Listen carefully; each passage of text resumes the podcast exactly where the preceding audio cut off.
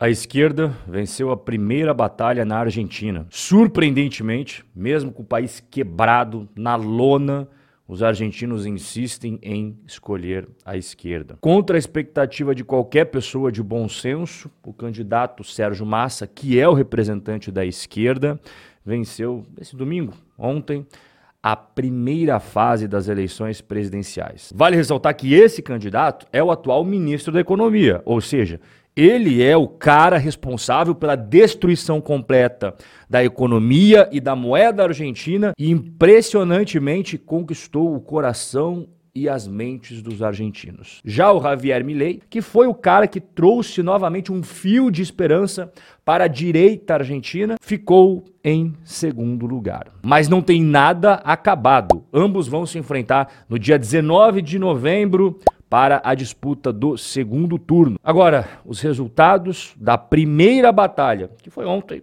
são impossíveis da gente varrer para debaixo do tapete. A frustração fica do lado do Milley, que esperava uma vitória que o deixasse nas portas da Casa Rosada, que é onde fica a presidência na Argentina. O milagre foi de Sérgio Massa, que, como ministro da Economia, ofereceu dados aterrorizantes inflação de 140%, 40% da população vive na pobreza e Banco Central com reservas em vermelho. Não tem como a gente esconder que há uma frustração por parte da direita e não pense que o pessoal da esquerda não foi pego de surpresa, porque nem o mais otimista esquerdista contava com os números que a gente vai ver agora. Até mesmo porque dois meses atrás, em agosto, os resultados das primárias na Argentina foram uma avalanche de direita. Na Argentina, diferentemente do Brasil, Antes do primeiro turno,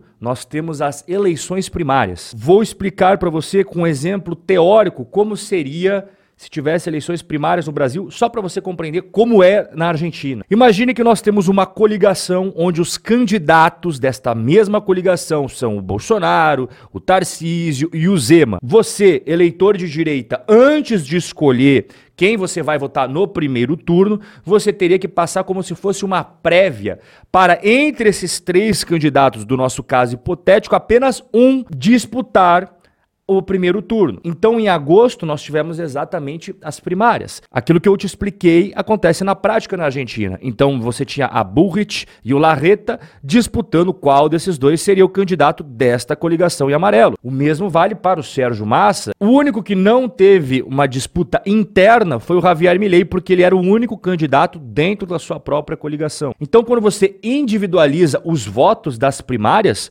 o Javier Milei havia sido a surpresa das eleições ganhando mais de 30% dos votos. E o Sérgio Massa, ele ficou bem atrás do Javier Milei, veja a diferença aqui, ó, com 21%. Aqui estão os resultados atualizados das eleições argentinas para 2023 e em primeiro lugar, Sérgio Massa ficou com 36,6% dos votos, enquanto que o Javier Milei 29, quase 30%. A diferença de votos do Javier Milei para o Sérgio Massa foi de mais de 1 milhão e 700 mil votos. E aqui eu vou até mostrar para você o mapa da Argentina, como que estava pintado em agosto e como que ele ficou pintado ontem.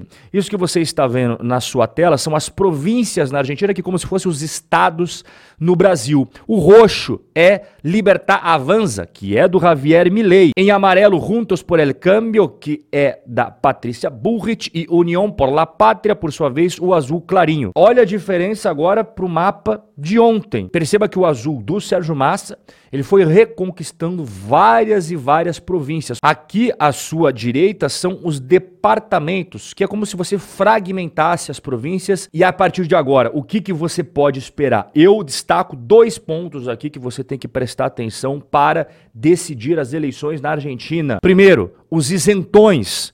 E segundo, a armadilha chamada Patrícia Bullrich. Vamos começar falando com aquelas pessoas que se abstiveram de sair de suas casas para votar. A população da Argentina é mais ou menos 46 milhões de pessoas. Argentinos que podem votar, quase 36 milhões. Agora, aqueles que efetivamente saíram de suas casas para votar, 27 milhões. Ou seja, nós tivemos quase 9 milhões de argentinos que não foram votar. Importante ressaltar que na Argentina, assim como no Brasil, é obrigatório voto. O número de pessoas que não foram votar, ele é tão relevante que ele é superior à quantidade de votos que teve o Javier Milei e também a quantidade de votos da Patrícia Bullrich. Então, o primeiro ponto, que é a questão das pessoas que se isentaram de colocar o seu voto na urna, seja lá por qual motivo for, eles podem no segundo turno, escolher um candidato. O que que esse pessoal que está destacado em amarelo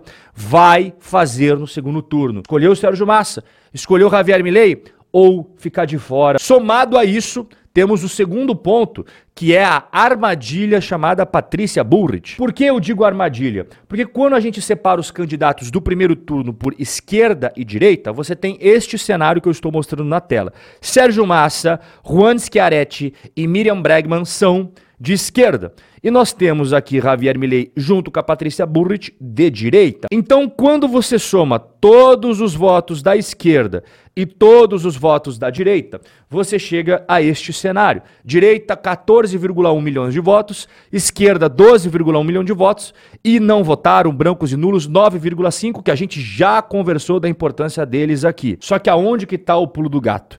Dentro desses votos aqui da direita especificamente falando dos eleitores da Patrícia Bullrich. Por que, que isso é uma armadilha? Porque quando a gente vai para o cenário da esquerda, eu aposto aqui com você que a absoluta maioria, sem dúvida alguma, dos eleitores do Hans Schiaretti e da Miriam Bregman vão transferir os seus votos para o Sérgio Massa, que é o representante da esquerda. O caso da Patrícia Burrit, ele merece um pouco mais de atenção. Veja, ela é muito importante no somatório total de votos para a direita. Só que dentro da coligação da Patrícia Burrit não temos unanimidade de apoio ao Javier Milei. Uma derrotada Patrícia Burrit rechaça apoiar o peronismo.